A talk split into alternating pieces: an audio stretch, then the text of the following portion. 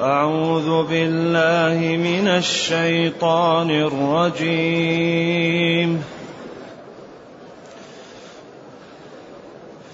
مثل الذين كفروا بربهم أعمالهم كرماد اشتدت به الريح اشتدت به الريح في يوم عاصف. لا يقدرون مما كسبوا على شيء. ذلك هو الضلال البعيد. ألم تر أن الله خلق السماوات والأرض بالحق؟ إن يشأ يذهبكم ويأت بخلق جديد. وما ذلك على الله بعزيز. وبرزوا لله جميعا. فقال الضعفاء للذين استكبروا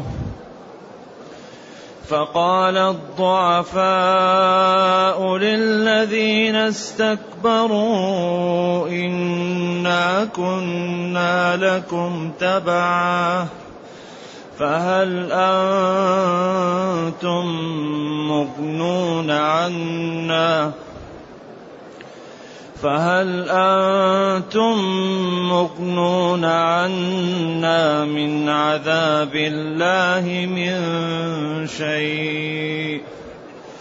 قالوا لو هدانا الله لهديناكم سواء علينا أجزعنا أجزعنا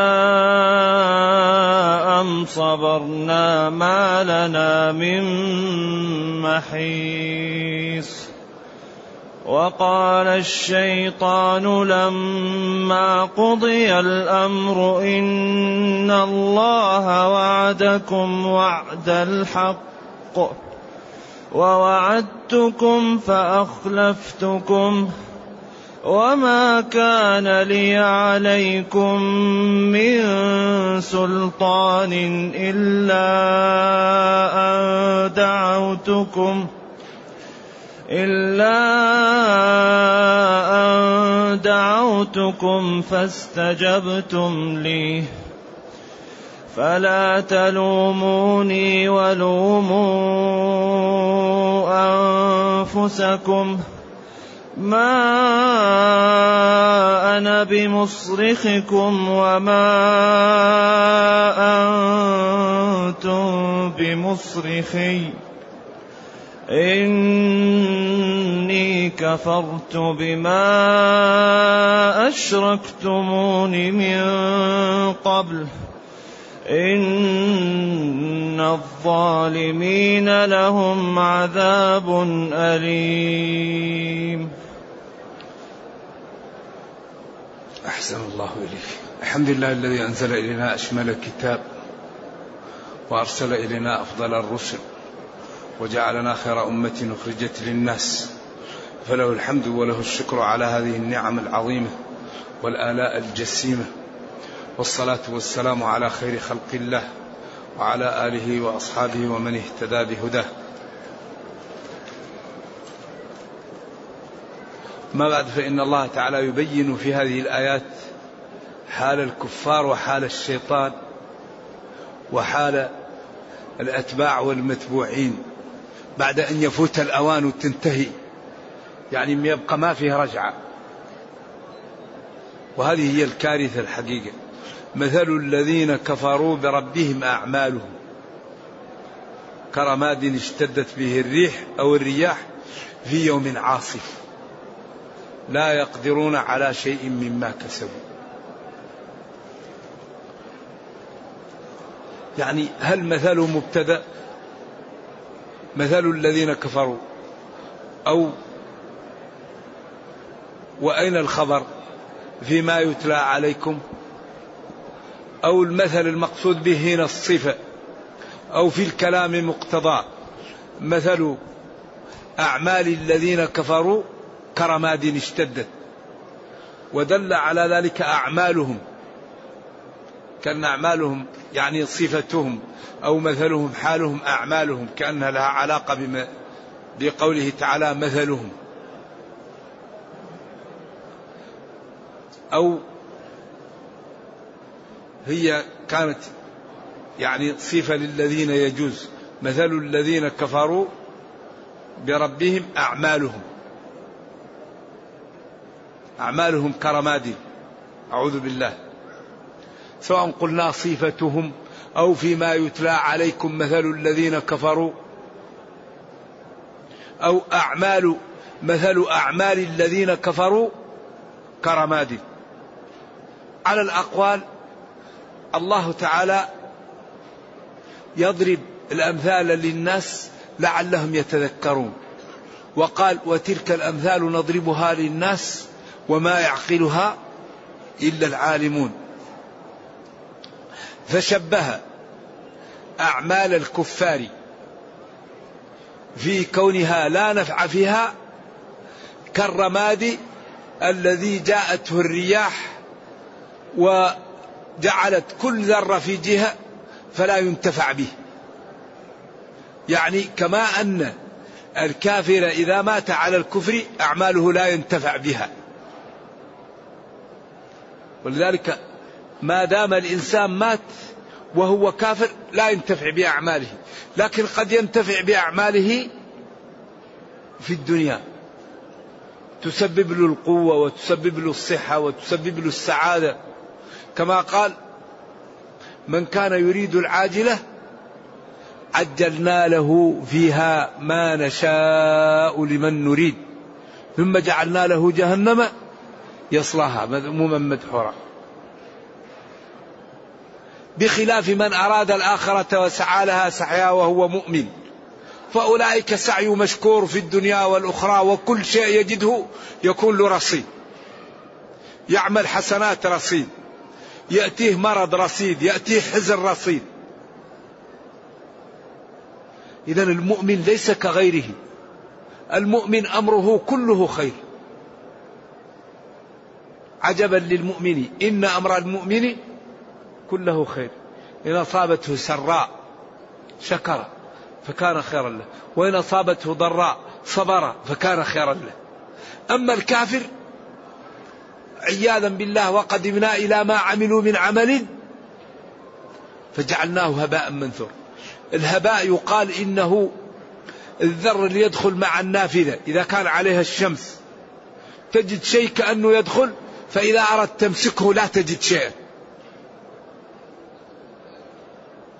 إذا حال أعمال الذين كفروا كحال الرماد الذي جاءته الرياح في يوم عاصف وبدته وجعلت كل آه، خلي ذرة منه في جهة. لا يمكن صاحبه الذي يعمله يحصله. كذلك عمل الكافر لا يحصله. فيما يتلى عليكم أو فيما يبين لكم مثل الذين كفروا بربهم. أعمالهم عدم الانتفاع بها وعدم فائدتها كرماد اشتدت به الريح في يوم عاصف. واحد يمكن يحتاج إلى رماد إما لعلاج أو لأي شيء عنده رماد وخلى الرماد وبعدين جاءت الرياح القوية ما لا تفعل به لا تترك له أثر. ثم قال لا يقدرون على شيء مما كسبوا. أي لا يستطيعون الانتفاع ولا الاستفادة من أي شيء مما عملوا في الدنيا قبل أن يموتوا. أه؟ لا يقدرون مما كسبوا على شيء أي لا يقدرون على شيء مما كسبوا. هو نفسه. لأن شرط القبول الإيمان. أي عمل أول شيء الإيمان. رقم واحد. رقم اثنين الإخلاص. رقم ثلاثة المتابعة. أي عمل لا يقبل إلا بالشروط الثلاثة. لا بد أن يكون مؤمن. غير مؤمن يرفض. لا بد أن يكون مخلص. غير مخلص يرد عليه. من أشرك معي غيري تركته الشرك أنا أغنى الشركاء عن الشرك. لا بد أن يكون فيه الاتباع. اتباع يتبع فيه النبي صلى الله عليه وسلم. من عمل عملا ليس عليه أمرنا فهو رد. اتبعوا. فإذا عمل المسلم هذه الثلاثة خلاص قبل العمل. إذا هذا لا يقدرون يستطيعون أن ينالوا شيء مما كسبوا مما كسبوا من شيء. والله لا يهدي ذلك الذي هو ضياع العمل وعدم الاستفادة منه هو الضلال البعيد عن الحق. هو الضلال الضلال يقال للذهاب ويقال للكفر ويقال للنسيان ويقال للذوبان. لكن هنا المقصود به الخطأ والكفر والبعد عن الحق. الضلال هذا هو الخطأ الكبير البين البعيد عن الصواب. عياذا بالله. وهذا والحمد لله يقال لنا ونحن الآن لا زلنا في دار الدنيا فهذه فرصة الحقيقة. أكبر فرصة. أن كل واحد منا ما لا يفعل يفتح صفحة جديدة. وإذا كان مجتهد يزيد. إذا كان عنده اجتهاد يستمر عليه ويزيد. وإذا كان عنده شيء يعدل الأمر. وربنا كريم كريم. وكل من تاب مسحت عنه الذنوب. التوبة تجب ما قبلها. ألم ترى رأي قلبي كيف ضرب الله مثلا كلمة طيبة كشجرة طيبة. قالوا أن الكلمة هي لا إله إلا الله أو الإيمان. والشجرة الطيبة هي النخل النخلة ألم ترى؟ ألم ترى أن الله خلق السماوات والأرض؟ إن يشأ يذهبكم ويأتي بخلق جديد. هذا برهان على التخويف السابق. كما ذكرنا وقلنا إنه كل ما عاقب أو كل ما أكرم يدلل على ذلك بالخلق. أن هؤلاء لا يجدون عملا. إذا أنا قادر لأني خلقت السماوات والأرض. ألم ترى رؤيا قلبية كيف على خلق الله السماوات والأرض؟ ألم ترى كيف خلق الله؟ ألم ترى أن الله خلق السماوات والأرض؟ إن يشأ يذهبكم ويأتي بخلق جديد وما ذلك على الله بعزيز. هذا كالبرهان وكالدليل على قدرة الله تعالى على عقوبة الكافر والظالم. ألم ترى كيف خلق ألم ترى أن الله خلق السماوات والأرض؟ ألم تعلم بأن الله جل وعلا خلق السماوات والأرض والذي خلق السماوات والأرض قادر على أن يعذب وعلى أن يكرم وعلى أن يحيي وعلى أن يميت. لخلق السماوات والأرض أكبر من خلق الناس. ألم ترى رؤية هنا قلبية أن الله جل وعلا المعبود بحق أوجد السماوات والأرض على غير مثال سابق. السماوات سبع ومن الأرض مثلهن. وجعل فيها الجبال والطرق والأنهار وجعل فيها وبارك فيها وقدر فيها أقواتها. إن يشأ يذهبكم.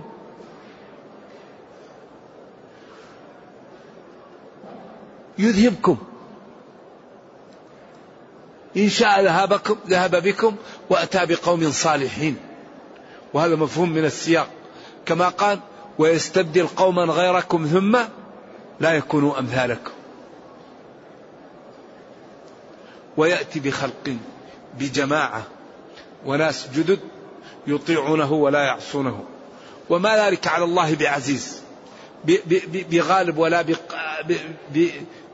بصعب. ذلك على الله سهل لأن أمره إذا أراد شيئا أن يقول له كن فيكون. إذا هنا ضرب مثل للذين كفروا وأنهم لا أعمالهم لا يجدون لها شيء.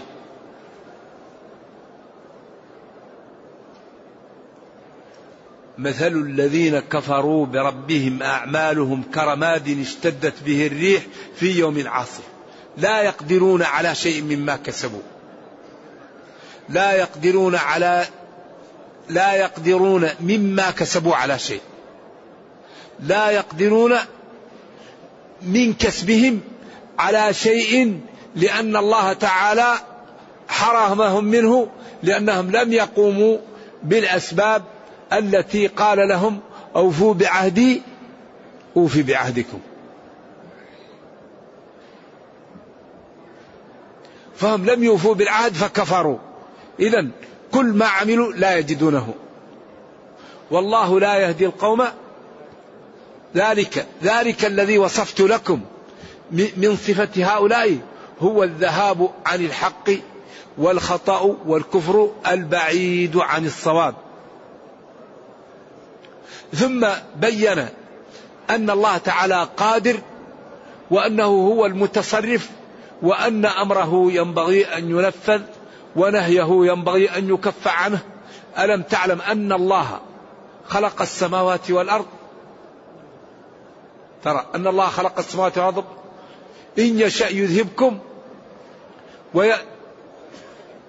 إن يشأ يذهبكم ويأتي بخلق جديد. كما جاء بكم قبل قوم كانوا قبلكم.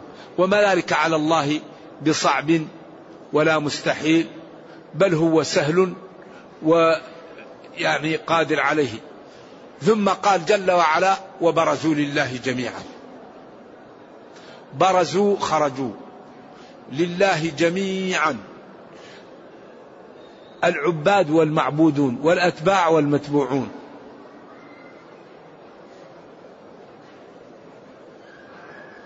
خرجوا من القبور وجاءوا للمحشر جميعا. فقال الضعفاء للذين استكبروا إنا كنا لكم تبعا. قال الضعفاء يعني التابعون للكبراء إنا كنا لكم تبعا. أنتم الذين أضللتمونا وكنا نأتمر بأوامركم وأنتم الذين ضللتمونا. فهل أنتم مغنون عنا من عذاب الله من شيء؟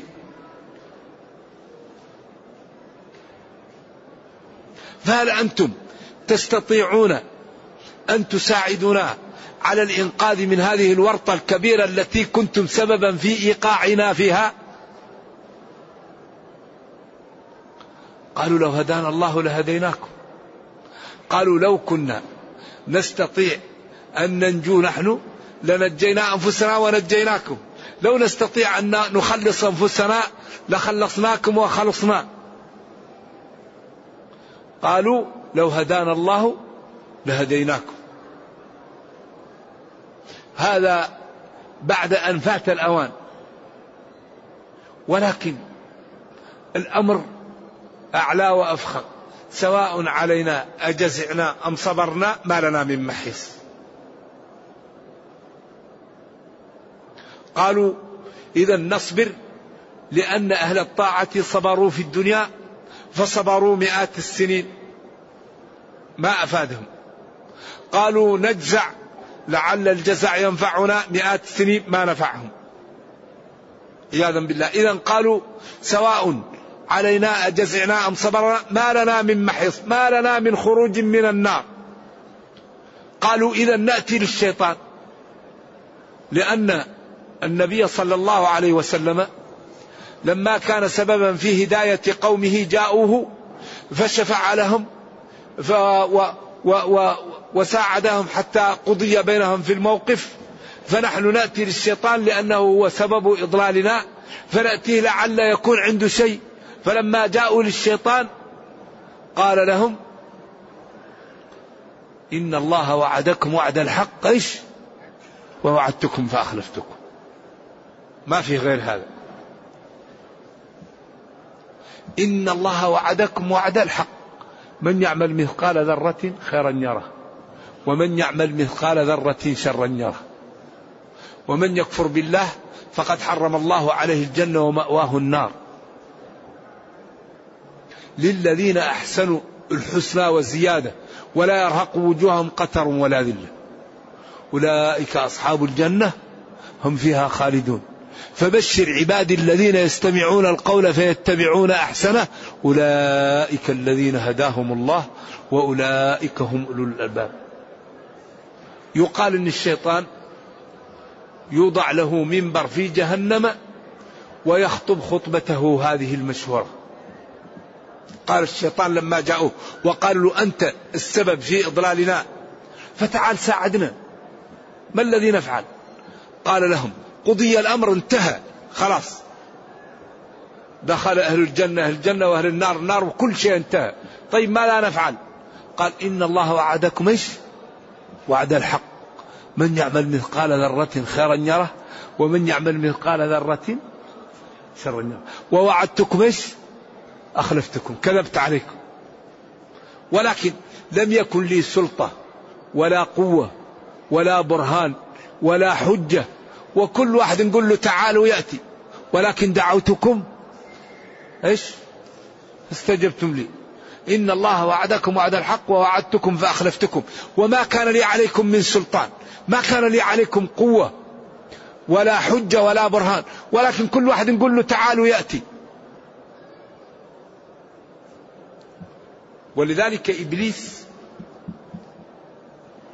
يلبس على كل واحد على قدر عقله وفهمه وعلمه وبيئته ويعرف من كل واحد منا أماكن الضعف يأتيه منها لأن كل واحد منا في جوانب يكون ضعيف فيها.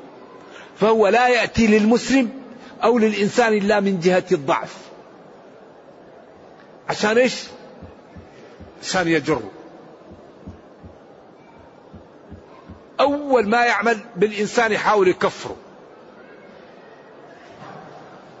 ويقول له هل رأيت أحد مات وبعث؟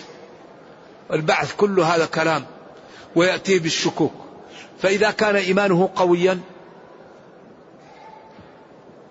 يحاول أن يسوف به عن العمل. يقول له لما تحج السنة هذه؟ لما تعمل برنامج لحفظ القرآن؟ لما تعمل برنامج مع الأيتام ومع المرضى؟ خليك أنت الآن مشغول أصبر السنة هذه السنة القادمة تبدأ. يسوف بيك ما يخليك تعمل. السنة هذه ليش تحج أنت مشغول؟ خليك حتى تفضى. وبعدين الآن السنة مشغول أتركك من الحج أتركك من العمرة. فإذا لم تطعه واجتهدت في العمل ورآك مجتهدا في العمل وخائفا من ربك أدخل لك الرياء والسمعة قل ما شاء الله أنت الناس تذكرك بالخير. كلامك طيب والجيران يذكروك والناس عشان إيش؟ الإنسان ضعيف فعشان يدخل له السمعه فيحبط عمله. فإذا لم يسمع يشغله بالمفضول عن الفاضل. تريد أن تلقي محاضرة. أو تزور اخا في الله أو تصلح بين اثنين أو تزور مريض يقول لك مالك ومال الناس اجلس في بيتك. لك وش للناس اجلس في بيتك أتركك في بيتك. ولذلك قال فبعزتك لأغوينهم أجمعين. وقال فلآتينهم من بين أيديهم ومن خلفهم وعن أيمانهم وعن شمائلهم. ولا تجد أكثرهم شاكرين. وقال جل وعلا ولقد صدق عليهم إبليس ظنه فاتبعوه إلا فريقا من المؤمنين. وأمرنا قال قل لعبادي يقول التي هي أحسن. إن الشيطان ينزغ بينهم.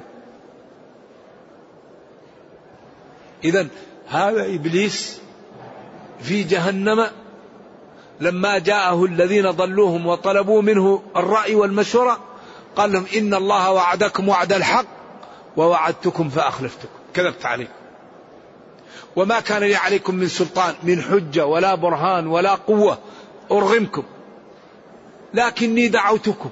قلت لك تعال تعال للشهوة تعال للشبهة تعال. فاستجبتم لي. ولكن دعوتكم إلى الضلال إلى المعاصي إلى الكفر إلى الفجور إلى الكذب إلى النميمة إلى ترك الواجب إلى فعل الحرام. دعوتكم. فاستجبتم لي فقبلتم مني فلا تلوموني. ولوموا أنفسكم. ما أنا بمصرخكم وما أنتم بمصرخية الصارخ والمصرخ هو الذي ينقذ المستصرخ. يعني استصرخه فأصرخه يعني أنقذه. أي ما أنا بمنقذكم ولا أنتم بمنقذي. وقاله الصارخ والمستصرخ هو الذي ينقذ الذي استصرخ لينقذ. استصرخ طلب الصراخ الإنقاذ. فأصرخه فلان فهو مستصرخ له أي منقذ له.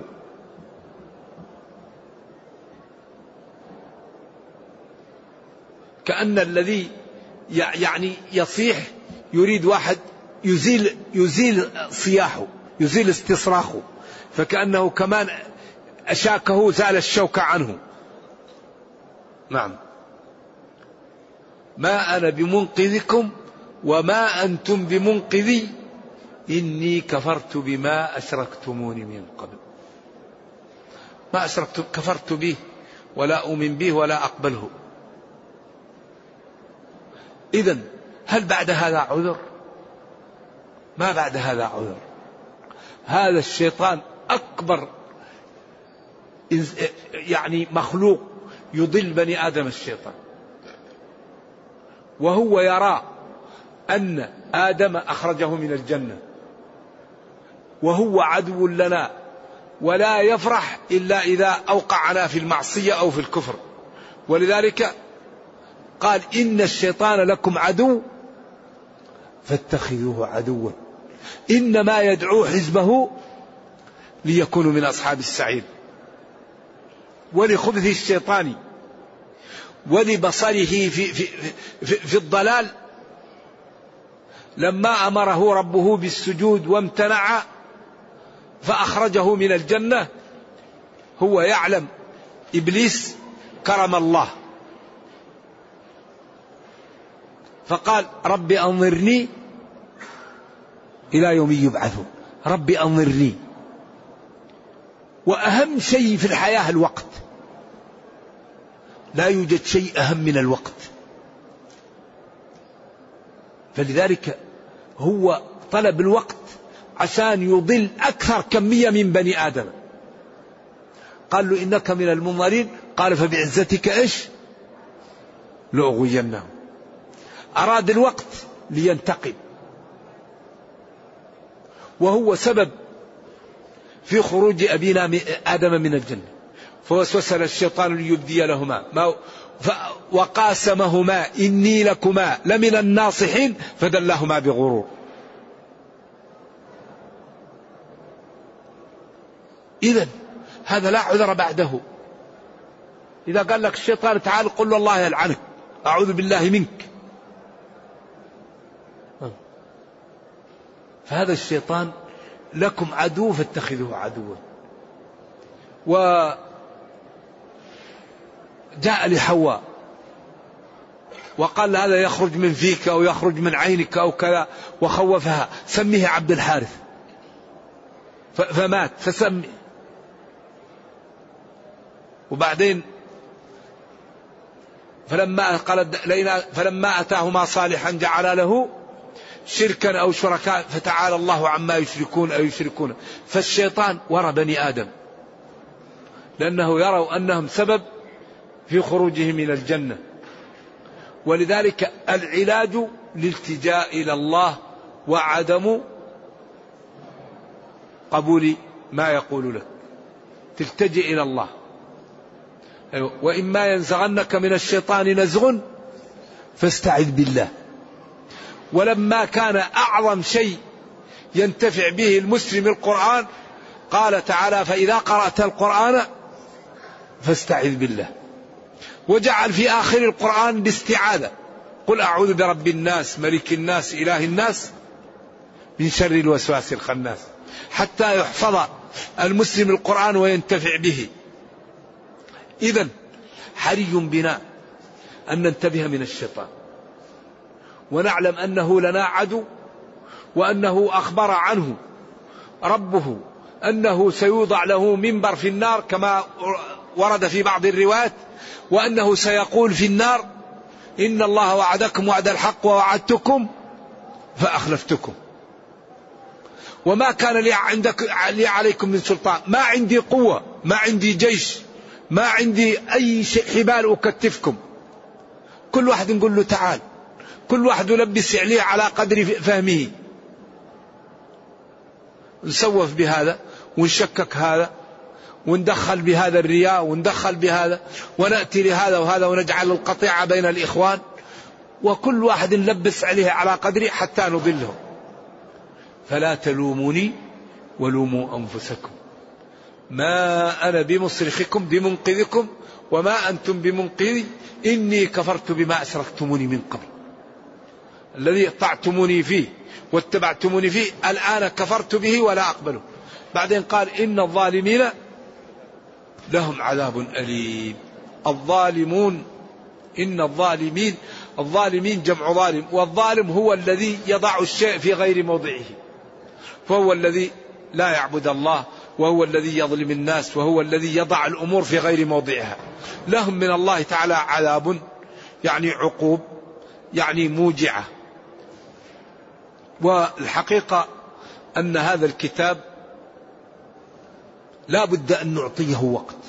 أقول وأؤكد لا بد أن نعطي وقتا لكتاب ربنا. لأن كل شيء في الدنيا لازم فيه من الوقت. وأعظم ما يعطى الوقت القرآن. نور وهداية وكتاب. والنبي صلى الله عليه وسلم اشتكى لربه وقال الرسول يا ربي إن قومي اتخذوا هذا القرآن مهجورا. وقال أفلا يتدبرون القرآن؟ أفلم يدبروا القول؟ كتاب أنزلناه إليك مبارك ليدبروا آياته وهذا لا يكون إلا بإعطاء الوقت للقرآن جزء من الوقت. ولذا لا يمكن يكون إنتاج في الدنيا إلا بالوقت. الصوم يحتاج وقت الصلاة تحتاج وقت الطهارة تحتاج وقت الحج يحتاج وقت البيع والشراء يحتاج وقت.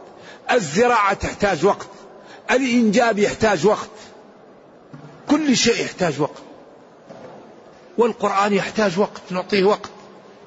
نحفظ نفهم نطبق نتخلق.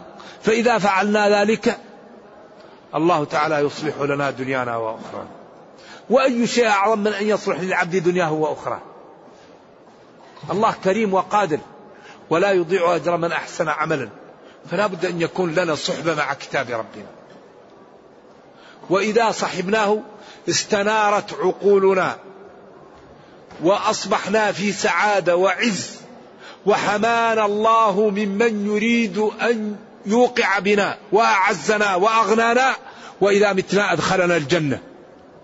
أي شيء أعظم من هذا؟ إذا عملنا بكتاب ربنا ندخل الجنة ونعز في الدنيا. لأن الله يقول إيش؟ أوفوا بعهدي. لأكفرن عنكم سيئاتكم ولأدخلنكم جنات ثوابا من عند الله. والله عنده حسن الثواب. لا يغرنك تقلب الذين كفروا في البلاد. متاع قليل ومأواهم جهنم. فالخطر الخطر أن الإنسان لا يفكر لا ينتبه. ولذلك العبادات لا تقبل إلا إذا كانت على المواصفات المطلوبة. أي عبادة. لا تقبل إلا إذا كانت على المواصفة المشروعة. فإذا كان الإنسان لا يعطي وقت ليعلم صفات العبادة المشروعة تكون يكون الأجر ناقص ومعدوم إذا لا بد أن نعطي وقت. نعرف العبادات الواجبة وصفاتها ومتى تقبل ومتى ترفض ونقرأ القرآن ونعرف أن هذا أمر وأن هذا نهي ونتخلق بأخلاق القرآن. وبعدين ما أردناه يعطيه لنا ربنا. إن أردنا مالا أغنانا وإن أردنا عزة أعزنا وإن عادانا شخص أوقع به ربنا دمره ربنا. من عادى لي وليا فقد آذنته بالحرب. نرجو الله جل وعلا أن يرينا الحق حقا ويرزقنا اتباعه وأن يرينا الباطل باطلا ويرزقنا اجتنابه وأن لا يجعل الأمر ملتبسا علينا فنضل. اللهم ربنا آتنا في الدنيا حسنة وفي الآخرة حسنة وقنا عذاب النار. اللهم أصلح لنا ديننا الذي هو عصمة أمرنا وأصلح لنا دنيانا التي فيها معاشنا وأصلح لنا آخرتنا التي إليها معادنا. واجعل الحياة زيادة لنا في كل خير والموت راحة لنا من كل شر. اللهم إنا نسألك أن تحفظ هذه البلاد. اللهم احفظ المملكة العربية السعودية. حكاما ومحكومين وسكانا واحفظ جميع بلاد المسلمين. ووحد صفوف المسلمين وقوي شوكتهم ورد عنهم كيد أعدائهم. اللهم ارحم ضعفنا وتجاوز عن سيئاتنا.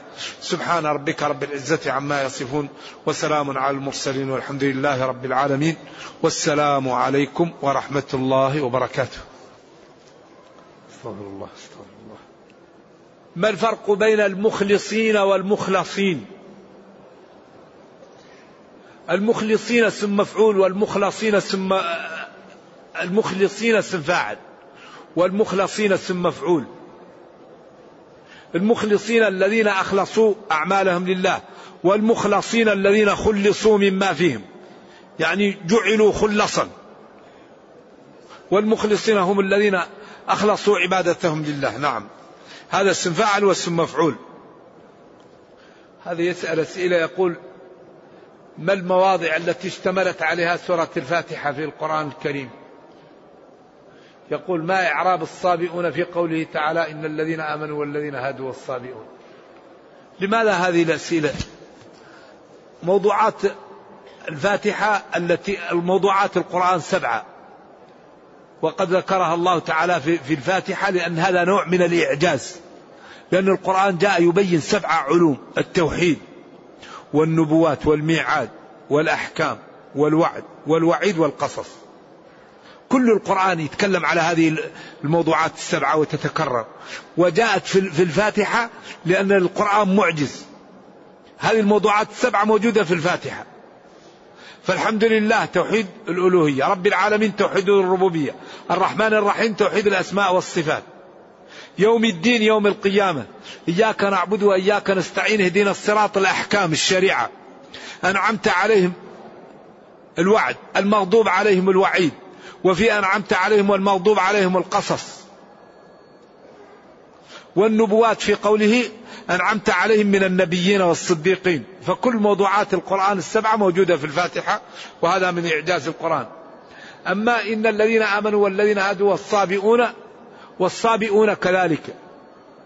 أيوة. إن الذين آمنوا والذين هادوا والصابئون هذه اختلفوا في إعرابها. هل هي معطوفة على ذاك؟ إن الذين مبنية إن الذين آمنوا والذين هادوا والصابئون عليها لأن الذين لم تعمل إن أو هي معطوفة على محل وجائز. رفعك معطوفا على منصوب إن قبل أن تستكمل. لأن لأن إن وما دخلت عليه في تأويل آه، يعني في في محل مبتدع عند السيبوي. أو إن الذين آمنوا والذين هادوا لهم الجنة والصابئون كذلك. يكون يكون كأنه استئناف. المهم هذه أمور الإعرابات التي وردت عن المعربين. يقول ترد, ترد بعض المسائل في المدونة ولم يذكرها الإمام مالك في الموطأ. كمسألة القبض والسدل. فهل كذب ابن القاسم أم نسخ القول في آخر الأيام؟ ومن يتقدم على من في ومن يقدم في المذهب المالكي ابن وهب أم ابن القاسم أم ابن الماجشون أم ابن الحبيب؟ على كل حال هو ابن القاسم هو راوي المدونة وعبد الله بن وهب روى عن مالك في الموطأ إن من كلام النبوة إذا لم تستحي فاصنع ما شئت وأن نضع إيماننا في شمائلنا على الصلاة. وروي عن مالك في المدونة سئل مالك عن القبض فقال لا أعرفه وفي بعض الروايات وأكرهه في الفرض. وهذا حديث صحيح عن ابن وهب وهذه رواية عن ابن القاسم في المدونة. وابن القاسم درجة ثالثة بعد الصحابة وابن وهب في الدرجة الأولى بعد الصحابة. هذا كما يقول الحافظ بن حجر في التقريب. يقول ابن وهب ثقة ثقة. وابن القاسم يقول ثقة. وبعدين مالك وقبل أبو حنيفة والشافعي وأحمد كل واحد منهم يقول إذا صح الحديث فهو مذهبي وقد صح الحديث بوضع اليد اليمنى على اليسرى في الصلاة. فهو مذهب كل الأئمة. لأنه صح به الحديث وإذا صح الحديث ليس مذهب لأحد. ولذلك الدسوقي الذي محشي آه، يعني الرجل الذي شرح مختصر خليل لما قال على مذهب الإمام مالك قال الدسوقي المذهب مكان الذهاب في المسائل الاجتهادية.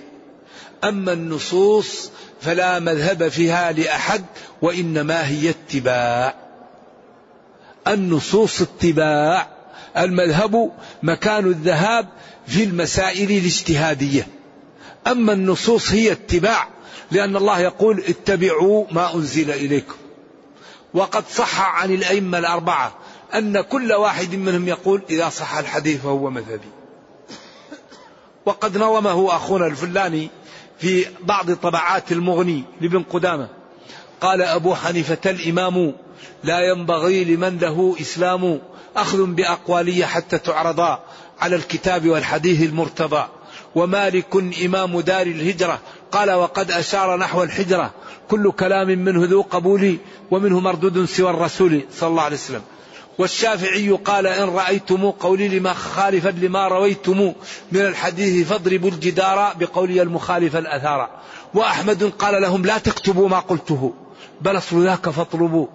فاسمع مقالة الهداة الأربعة واعمل بها فإن فيها المنفعة لقمعها لكل ذي تعصب والمنصفون يكتفون بالنبي صلى الله عليه وسلم. وهذا صح عنهم. وأسنده الشيخ ناصر الدين في أول صفة صلاة النبي صلى الله عليه وسلم. أتى بأسانيد صحيحة عن الأئمة أن كل واحد منهم يقول إذا صح الحديث فهو مذهبي. إذا وضع اليد اليمنى على اليسرى في الصلاة ثابت وتكون رواية ابن القاسم رواية شاذة لأنه ثقة خالف الثقات. نعم والله أعلم. طبعا بعض المالكية لا يحب هذا. نعم. يقول من أين جاء علم التجويد؟ وهل إذا قرأت قراءة صحيحة بغير مد أربع حركات وست حركات وغيرها. تجزئ وهل هذه الأشياء لها أصل عند الصحابة أم هي من ابتكار القراء؟ القرآن ما فيه ابتكار. القرآن جاء جبريل وحفظه للنبي صلى الله عليه وسلم والنبي صلى الله عليه وسلم حفظه للصحابة والصحابة حفظوه للتابعين والتابعون حفظوه لمن بعدهم حتى وصل إلينا. وإمام الفن يقول والأخذ بالتجويد حتم لازم. من لم يجود القرآن آثم وابن مسعود لما قال له الرجل براءة قال ما هكذا أقرأنيها رسول الله؟ براءة يمد بها صوته. وكان يقول ولا الضالين يمد بها صوته.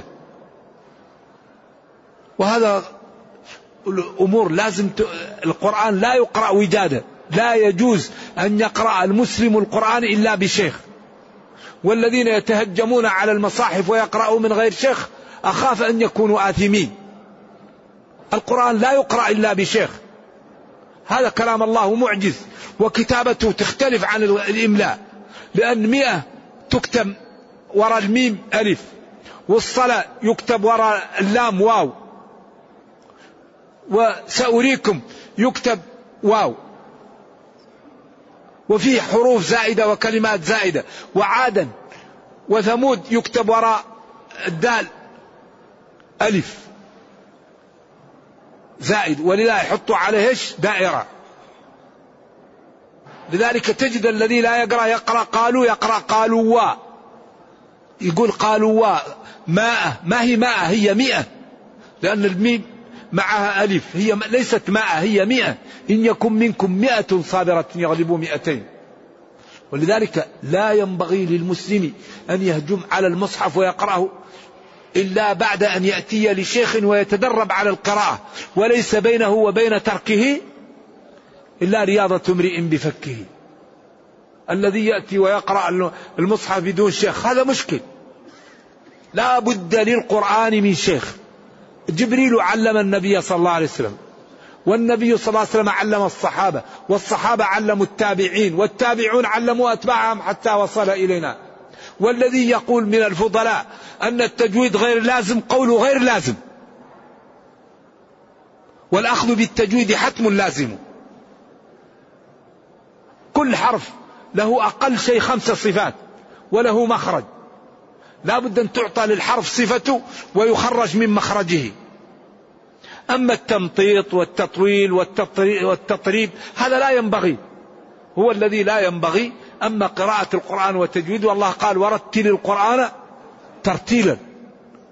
وهذا ابن الجزري إمام الفن قال والأخذ بالتجويد حتم لازم. نعم. ولا يقرأ القرآن المسلم إلا بشيخ. يقول يقال خذ من القرآن ما شئت لما شئت. أي هو صالح لكل زمان ومكان. فهل يجوز لي وضع الآيات التي نزلت في الكفار في المسلمين العبرة بعموم الألفاظ لا بخصوص الأسباب.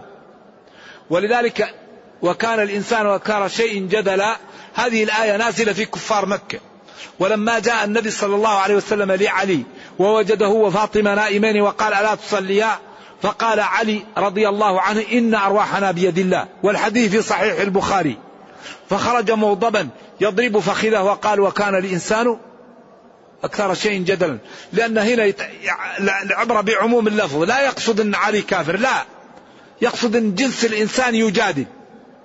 ليس المقصود عموم الألفاظ لا بخصوص الأسباب.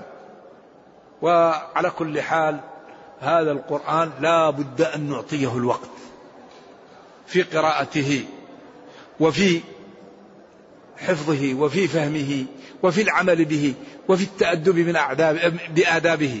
وقد ضمن لمن تمسك به به أنه لا يضل ولا يشقى. وضمن لمن تركه أنه يضل ويحشر يوم القيامة أعمى. قال ومن أعرض عن ذكري فإن له معيشة ضنكا ونحشره يوم القيامة أعمى. نرجو الله أن لا يجعلنا ممن أعرض عن ذكر الله.